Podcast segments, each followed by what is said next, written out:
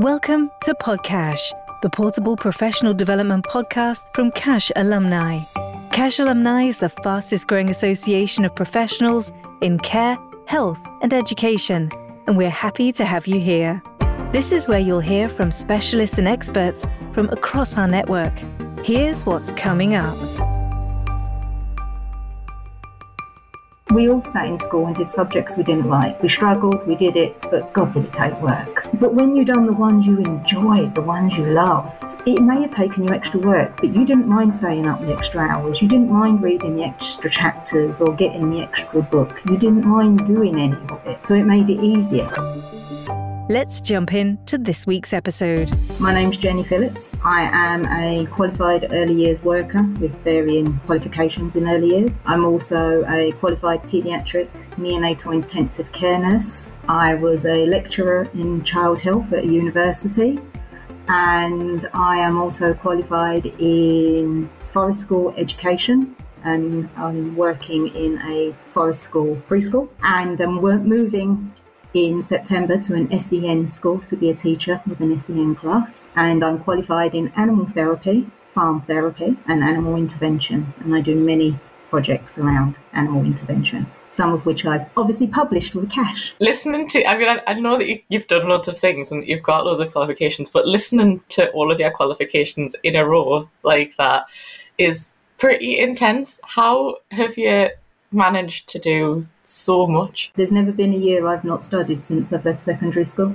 So I left secondary school, went to college and done my NNEB, as it was back then with CACHE. Studied for two years for that. And then when I went to work in nursery, it was full time. I then studied my advanced diploma in childcare and education, another CACHE qualification. And then after that, I done my level three professional CACHE and then I've done my level three SEN, working with children, and I've just never stopped. There's never been a year I've not studied minimal one thing full time while working, obviously. And you never seem to stop. You seem to have all of the things going on all of the time. From the outside, it seems like you're just really passionate about what you do and you want to fill your days with that. I love working with children, love working with special needs children, young adults, adults. I don't have an age range on that. And love animal therapy and farm therapy. And combining all of those things together to me is pure heaven. That's the job the gold star, cherry on the top, the opportunity. And because I wanted it, I just worked and worked and tried to find different ways of making sure that I could make it happen. How do you feel that you're, you're getting on towards that? I know that obviously you're moving in September to the SEN school and that you've been working with a lot of farm therapy stuff in the forest school that you're at now. Where are you on that journey of like dream job? Forest school, obviously, when I was in nursing, I looked at animals in health and animals in nursing and done a lot of work around introducing animals into health and growing that education and awareness within those fields. I'd done many activities and events, as you know, at the university, got the animals in, took over the whole university with the animals, we were like a zoo at times, and that furthered the health aspect, which allowed me then to get into the education aspect, sort of like by a, by a tentacle sideline, you know, because I'm part of the university, and then they kind of absorbed me into them and I'd done lots of things with animals in education for them. Going to forest school let me actually then put that into practice. So we had animals at my forest school. We have three alpacas, a snake, five chickens. We have seven cats on site. We also have a visiting dog that comes to stay for weeks on end. The animals have allowed me to do so much therapy and intervention, especially because I'm the SENCO at the nursery. It's allowed me to combine and use sort of like therapeutic approaches with the animals. The cat has been totally amazing. George the dog has allowed me to work with children with dog fears. And two of the children that wouldn't go anywhere near a dog now stroke Charlie, give him a cuddle, talk to him. It's nice to see the change. That's really lovely. It took me until I was a grown up to be all right with dogs, really. I got chased around by a tiny dog when I was probably like nine or 10. And then I was very wary of dogs until, I suppose, until I got into farming and became okay with other animals. And then it seemed really ridiculous to be, be okay with a bull, but not be okay with a dog. And sort of I suppose, understood animal behaviour a little bit better to be able to build that relationship with dogs again. So that's really interesting. And I don't think there's ever been an animal I've ever.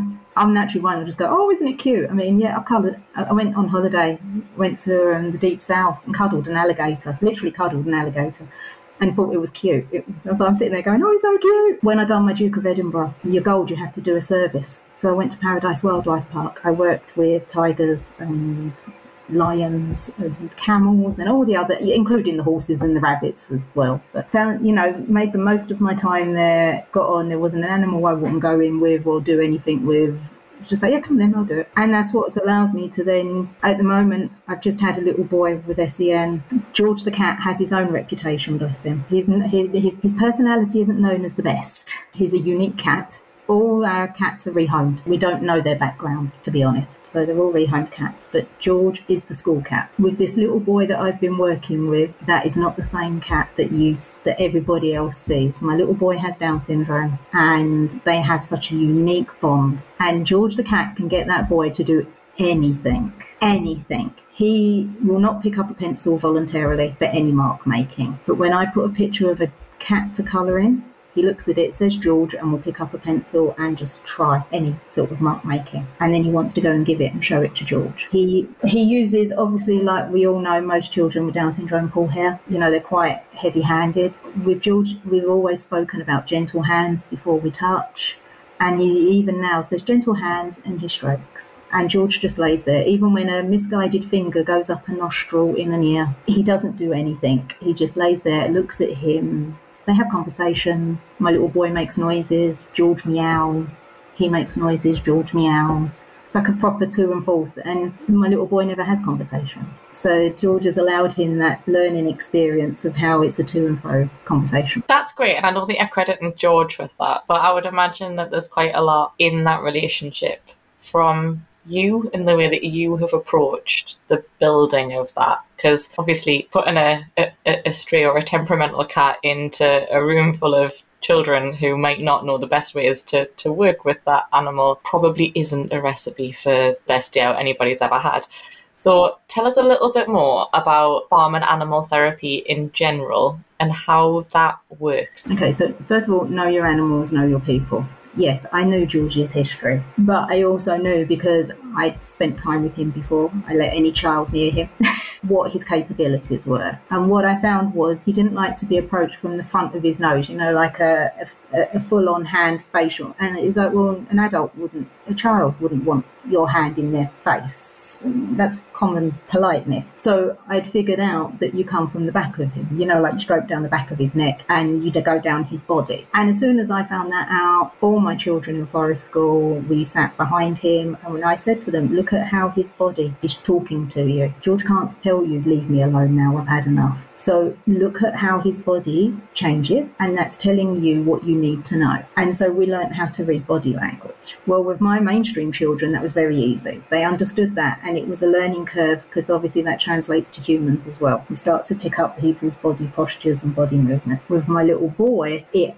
had to be slightly different. He didn't have that cognitive functioning of understanding. So I'd sit with him, we'd do the same, but I would purposely sit him to the side of the cat, not in front of him. So his hand wouldn't come from the front, it would come from the side. And what I found was that I'd guide his hand first and do hand over hand, sharing the journey. And then as he got used to it and repeated it, he done it himself. So then I could leave them. And then they got to the point where he could sit in front of him, but he knew he still had to put his hand around the back of the cat, but he could sit looking him directly. We, we kind of built to it. And farm therapy, any animal therapy, is exactly the same. Obviously, no, anyone's got an allergy is a good start because don't put any allergic people with animals they're allergic to.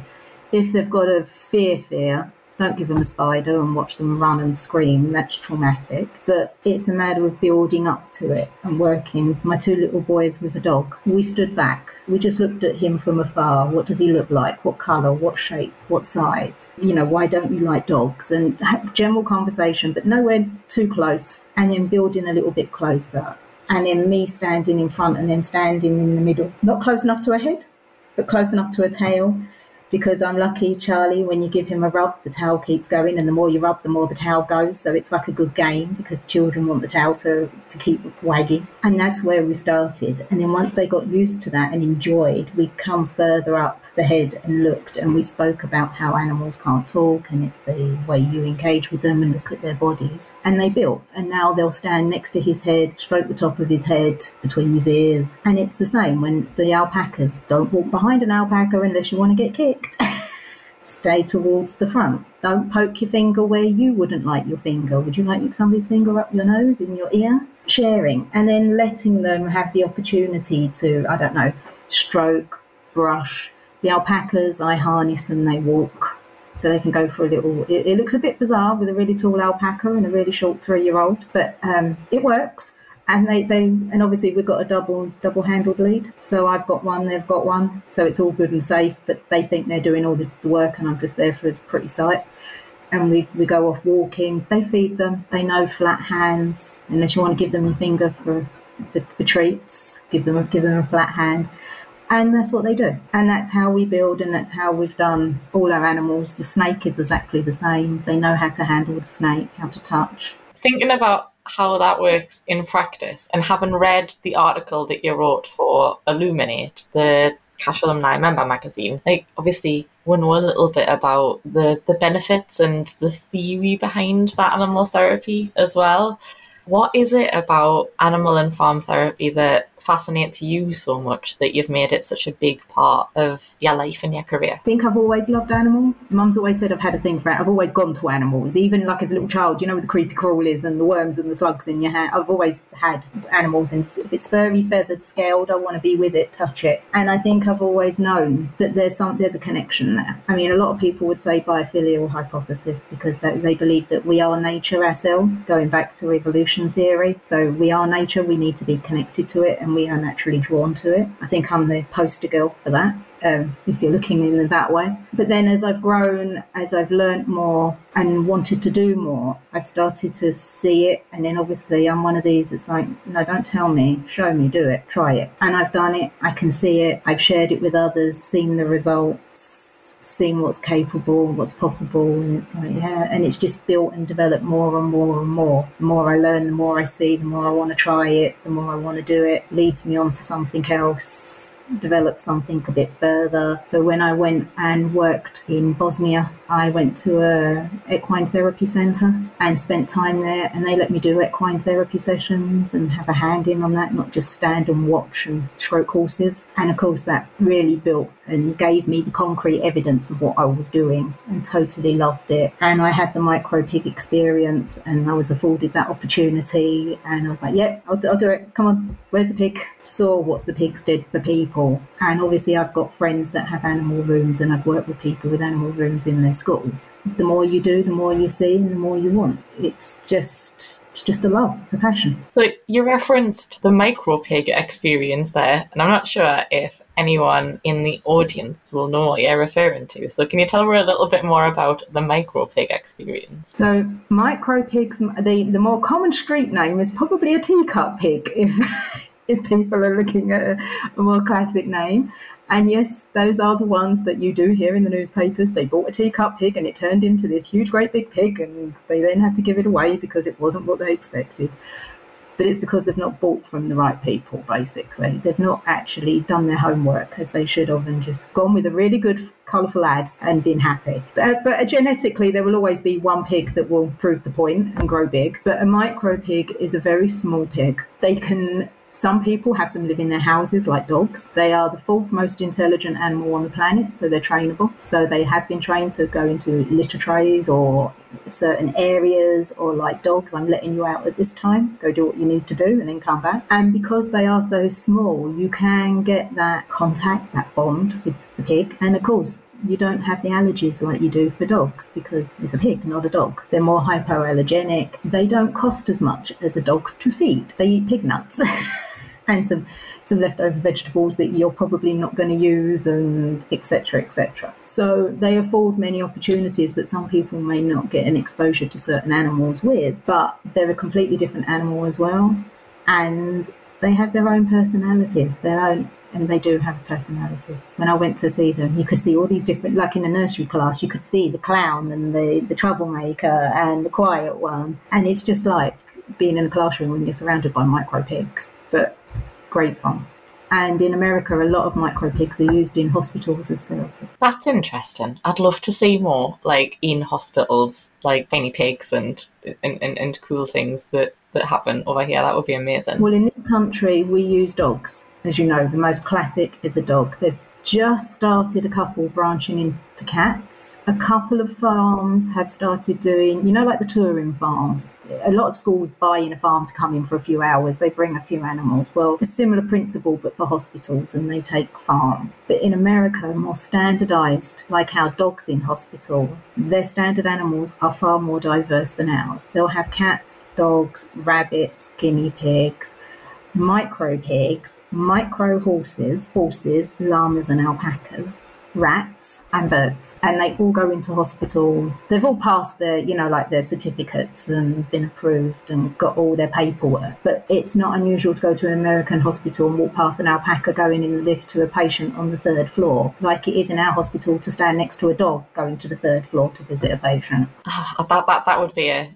a bit of a, a dream come true, I think, to go into a hospital and to, to share a lift with something cool like a, a pig or an alpaca. I was amazed at how I'm going to say how human animals are. We have chickens that live in the garden and they all have such distinct personalities and ways of approaching situations and relationships that it would be very difficult not to see them as tiny people. Maybe the flip side of that is like we were talking about labeling. Well, if you can't label an animal as human, maybe we follow the animals. Flip it, just look at it from a different way. You know, we all the animals we've all grown and developed. I mean, the chicken is the closest living relative to the dinosaur. So we've all been around, they've been around longer than we have. And chickens, as you know, if you put one on your lap and stroke them, they'll purr. If they're happy, they purr. But that is a good thing for you. And if you've got a cat and can put it on your lap and stroke it and it purrs, it resets your homeostatic wave. They're at the same Hertz wave. So you'll give yourself a, a a boost and a well-being and a health boost to your body by stroking a cat and making it purr on your lap, and also you get the good the good time of chill out. And... Yeah, there's there's nothing there's nothing better than cuddling a chicken. I don't think for for like just feeling good. Like it's just that they're such lovely animals to to spend time with, to to socialize with. Like my, my but then there's so many animals. the amount of time I've spent cuddling an alpaca, and I would say the same. You know, not that I can sit him on my lap; he's too big. Eh, all three of them are. You know, that sort of hug and cuddle, and especially on a cold winter's day, they're nice and warm as well. And there's a connection to be had for different times and spaces and needs and to what you want. I mean, people say you can't cuddle a snake. Yeah, you can. You can curl up with the snake and have that. And there are people that have sensory processing or a lot of children and adults with autism relate to snakes easier. Um, they can have that connection that they sometimes find hard with other animals. So I think it's individual needs. To your book you'd love, Dawn, you need to read The Gentle Barn. I'll add that to my list. It's the most amazing book. It tells you about she started her own organization in America and how she started cuddling a cow and how all these animals and what they do and how they work for people. The very first part tells you about some traumatic part in her life and what set her on this course, but it doesn't go into it so much that you're like, you know, like wanting to cry and hide in a cupboard or anything. It just sort of sets enough of the background so you understand where she is and why she's where she is. You could skip it and not lose anything, but the whole gentle barn journey. And if you remember in my farm therapy one, I wrote about cow cuddling. There's where it came from. It started with Buttercup, her cow, when she first started the gentle barn. It's amazing. I think that's that's that's the dream for all of her, isn't it? To have a, a farm of our own that we can use for amazing. It would not surprise anybody in my house if I come home and they found come home one day and there's an alpaca walking past and a pig walking down. They'll be like, what the heck? But they won't be surprised. This is POD-CACHE, brought to you by CACHE Alumni. For discounts on everything from Apple products to MOTs, visit the cashback page of cachealumni.org.uk. That's cachealumni.org.uk. So you talked a little bit about I suppose the best phrase to use would be horses for courses, thinking about different situations for different animals and different things that people might need. how do you know what animal is the right animal to support a particular child or young person or adult that you're supporting? You never put an animal straight with, uh, you might be surrounded by them, but you don't put one on a lap or something straight away. You, you talk first and get to see them first of all. Use your eyes, your ears, and your brain cells first to kind of see a personality. Things like coordination, how how well they move, how well they don't move, because obviously certain animals will move a lot quicker than others. Snakes are slower going. Reptiles are. So if you've got somebody that's not as quick and mobile and more jerky, a slower animal is going to be better for them. If you've got somebody tottering all over the place, you're not going to give them a little chihuahua to fall fall over because it's gone around their legs and they've fallen flat, you're going to want something like a nice big alpaca that's easy to see and easy to manipulate and get round. So some of it is observation and practicality. Allergies again, obviously. Fear. If they say to you, I'm a, an arachnophobic, you're not getting a tarantula out anytime soon. And sometimes if you ask, well, what are your favourite animals? Or if it's an older person, you know, like what animals did you have when you were younger? What animals did you enjoy being around? They'll give you the answer. You may not have the exact species, but you might have a sim. Oh, I have rabbits. Oh, I don't have a rabbit. I have a guinea pig. You know, you can sort of work out from what they say and what they tell you. Or if you're in a room with animals, they'll look at all of them, but generally, given five minutes or so, they will keep going back to one. They will keep looking or moving back to something that's really caught their their interest and introduce them. If it doesn't work, there's plenty of others. It's not a lost thing. It's still a learning experience. It's still an experience to be had and to be benefited from. And also, they've got to meet an animal. But then maybe the next one is the one they're like, yeah, this is this is my favourite. This is my my version of I love to cuddle a chicken. This is my version of I love an alpaca or whatever. Or there are some people that actually just benefit from a bit of everything. There is no one set standard, especially some people, you know, the kind of people that their moods change daily. Well, then the animal changes with the mood because depending on that mood,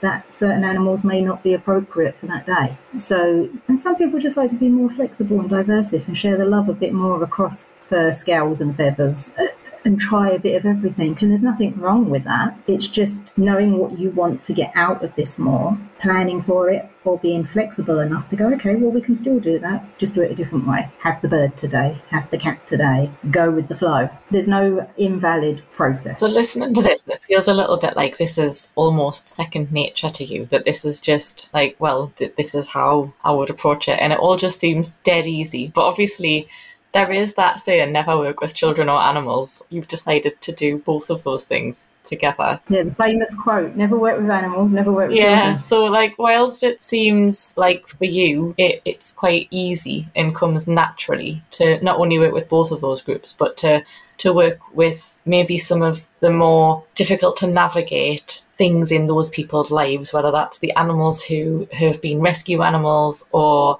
children who have additional needs or like special educational needs and, and to bring all of that stuff together. I can imagine that there are practitioners who are listening who are like, that's a lot. Again, you haven't stopped studying since you started school, not just since you left school, because obviously at school you were learning. What is it that you've studied? What is it that you've done that's led you particularly to this point with animals? I think my when I studied my first masters, and you know what I'm like with this, so we won't go there. My first masters, when I was told I could pick any subject I wanted, any topic I wanted, as long as it was within my because I done it in um, education in special educational needs. As long as it hit the special educational needs criteria and the stuff of that. My tutor said, do what I like. Well, did he open a can of worms on that day? I mean, he was with me for the whole journey, bless him, and he never regretted it. And he said he loved it as much as I did, but I was the only one that went so far out the box. Um, but he let me have free reign, and I'd done many stuff up until that point. Both of my bachelors had stuff and dibbled in it, but I couldn't write on it because it wasn't the requirement for any of those essays, and it didn't give me the free reign to to just go full 100% out on it. Whereas this did, and that's where my whole thing started. A master's in inclusive education, looking at animals in special needs schools, and so it just went 110% full out, full wham, and I had access through the unit because I was at the university. I was link lecturer to special needs schools, and they were like, "Yeah, bring animals." Come, bring animals, Jenny. We've got children, bring animals. And so that's where we started. And that's while it started before that in small ways, that was the big catalyst that kind of said, you're allowed to do it, do what you want. And since then, I've never not let any, uh, never let anything stop me. The animals have always been what I've done. Even now, in the masters I'm doing now, my while it is in leadership and management, it's in animals being incorporated into edu- education and the doctoral stuff was in animals in health. That's amazing. And you, I mean, you are pretty incredible. It feels very much like you are immersed in both of those things and you like to both do things and be very hands on and practical and, and learn things through doing as much as being fairly academic. Do you have any tips for people who maybe are a little bit uh, fearful of academic study, but actually are very passionate about things? To be honest, I was always the kinesthetic, let's face it. I'm the hands on, still am. Where do you think I work for in four year olds? Come on, you know, like the hands on all the way. But it's like to do things and to study, you have to go on. I was, you know, I was never the the, the pegged academic in, when I was at secondary school. You know, it was just like, yeah, okay, you did what you needed to do, you did your best, and you carried on. I knew what I wanted, work with children, so I went to college in an NEB, you know, so I knew what I had to do and you concentrate on it. And the thing is, though, it's like nobody's going to stop me. so what you like. You can tell me I'm not going to be able to do it. Bless her, mum got told I would never go beyond college. I'd go to college, do my NNEB, I'd be totally great. Childcare was my area, that pretty much don't expect me to go any further than that bless her, she's got six graduation pictures on her wall at the moment um, from universities. So never let anybody tell you you can't. Never let anybody say you can't. It may take a lot more work, it may take more effort, you may do it a bit slower, but you do what you want to get where you need to be. And if it's where you want to be, you'll do it because you'll find the way like anything. You'll always find the way to get there. And if one way's blocked, doesn't mean say you can't get there via a different route. You just have to look and do a bit of research and go, okay, I can't do that one because I don't have all the A's and the B's. But if I do that and go this side or do this or work in that environment, that would then lead me into another pathway. Just keep going don't stop. Don't let anybody say no. Find your own ways of working. Find your own ways of doing things. I learned, um, you know, my brain, Dawn, my brain goes. I'm very much spidergrams, diagrams, pictorial pictures when I plot and see things. I mean, my, my lecturers used to look and go, oh God, look what she's done.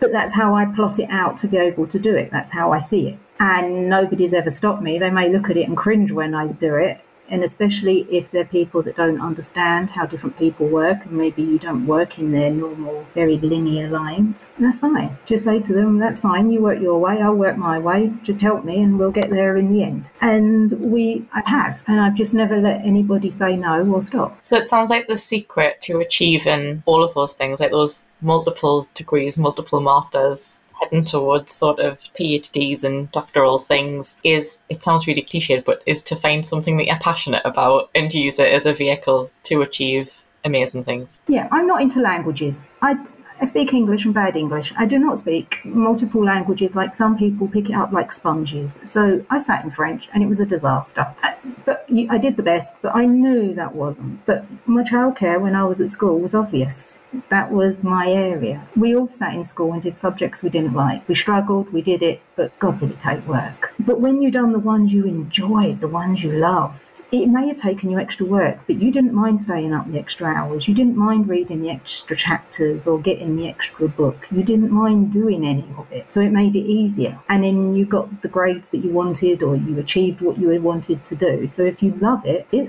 I've sat up reading, don't even ask what time I've read these animal books to and the theories and stuff. I'm still up at two in the morning with the light on. And I just don't see it as a problem. I'm, I'm enjoying what I'm reading, like people read, you know, their Agatha Christie's and stuff. But if you love it enough, it will carry you where you want to be. If it's a subject you hate, but you have to do it, you'll do what you need to do to just get it done. But you're not putting in any extra. So, how did you find what it like ha- that link between the things you're passionate about because not everybody would look at early years education and childcare and look at working with animals and go, oh, those two things fit together. I can build a, a world around those two things. They would either go, well, I'm going to work in childcare or I'm going to work in a nursery and an early years education and I'm going to follow that path because that's set out right in front of us and I can follow that path and I can be a nursery nurse and then I can become a room leader and I can become a nursery manager and I can go down that path because that's what that career looks like. Or they would say, well, I'm going to leave school and I'm going to work as a receptionist in a vet and then I'm going to get into animal care and I'm going to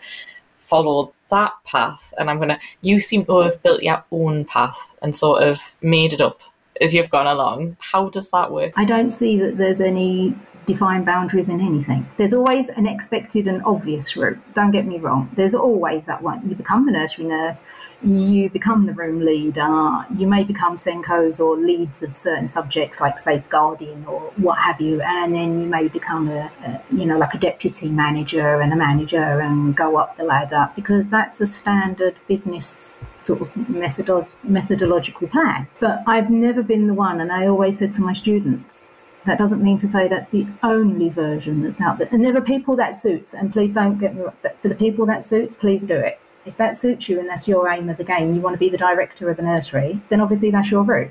That's what you need to do. But there shouldn't, I don't see that there is any in particular barrier to anything. You can mix and match many things, and just because it's never been done before doesn't mean to say it's not the right, it's not the improved, it's not the better, because there's nothing to disprove it because it's never been tried. So you want it, you enjoy it, mix it together. You know, like how did we put Reggio Emilia into our classes? How did we put HighScope unless we go and learn, saw and try? How did new loose part theory come to play unless somebody put loose parts in and let children have a go to see what happened? It, whatever your passion is. I I've done, you know, a lot of eco stuff because I went to a forest school and became a forest school room lead and thought, well, I'm in forest school surely eco, environmental, is part of forest school education. It should be in it. I just made the decision as the room leader. This is the plan we're going to have. We follow the EYFS curriculum. I devised my own curriculum in eco and ran it alongside it. Combine the two because EYFS is flexible enough that you can combine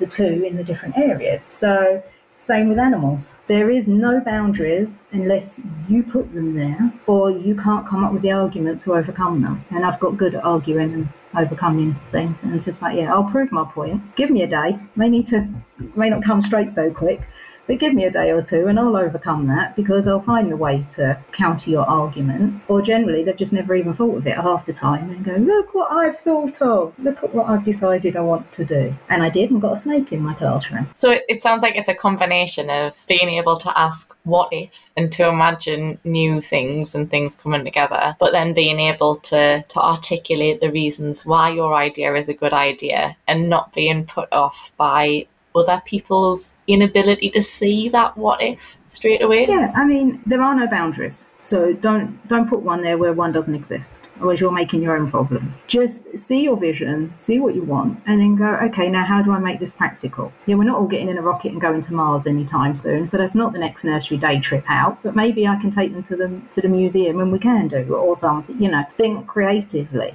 but then be ready when some people are not creative, are not ready to just think out their box because they're comfortable in their box and it's like yeah don't don't don't rock this boat. Don't don't do anything. So be ready to sort of say ah oh, but you know this is the this is the benefit. Be ready because you know what they're going to say. What are the policies and protocols the health and safety the cost is always going to be one and all of that. And you can be ready with all of that and say yes well i did cost it. I done a really good dear version a mid-range version and let's face it the shoestring budget version. I've got the policies and protocols and i found that this is you know allowed. And i've got the research evidence to support my idea on what i'm doing. Here it all is and i've written it out for you or I've given it to you in this folder, or I can tell you if you would like me to. And then let them, because then if you're putting it forward to them, and if you don't like the answer, say from your next person up, go to the one above. There's always somebody higher. That's great. And I think that idea of like having the confidence in your own ideas and the things that you want to bring is is really important, um, especially in early years and care where I think maybe there's there's lots of people who have loads of insight about what would make a setting better or what would make the lives of the people that they work with every day better because they know them very well. Um, but maybe they don't have the confidence to suggest new things or to pursue them once they're told no. So hearing about all of the things that you've managed to achieve by not taking no for an answer um, is is maybe something that people can can take that away from and maybe try again with their what if. Yeah, just be ready. I mean, the easiest way to do it, my mom is very good at this. I say to her this, this, and this, and she will always play what's known as devil's advocate. And so she'll be my opposite. I'll say yes, and she'll say no, just purposely. Not she, she may agree with me 100%, but she'll be the no person to make me argue it. You know, like because you will come across that person that is the no person. So what's your argument for it? And then she'll say, but what and how and when and where and why? Like that person is going to be. So what you want to do is, if you're not as confident in yourself and or your thing you're putting forward, find somebody you are comfortable with, a friend, a family member, a colleague, and say, basically like as a role play, but not just over a cup of coffee go, right, come then, argue it out with me. Let's do, if you go to university, let's do the Viva or the OSCE. Be ready to argue this case and say, okay, no, because of the cost. Ah, well, now you see, I've argued that one because there's a dear and a cheap and a whatever. Ah, but what about this health and safety? Ah, yes, well, you see, we can do this. And you'll build your confidence. So when you go into them with that person and they start their nose and ifs and buts and whats and wheres, you've already got the answers because your mum or somebody's already asked you that. That's great. And I think that idea that no is a starting point and not necessarily the end point in it.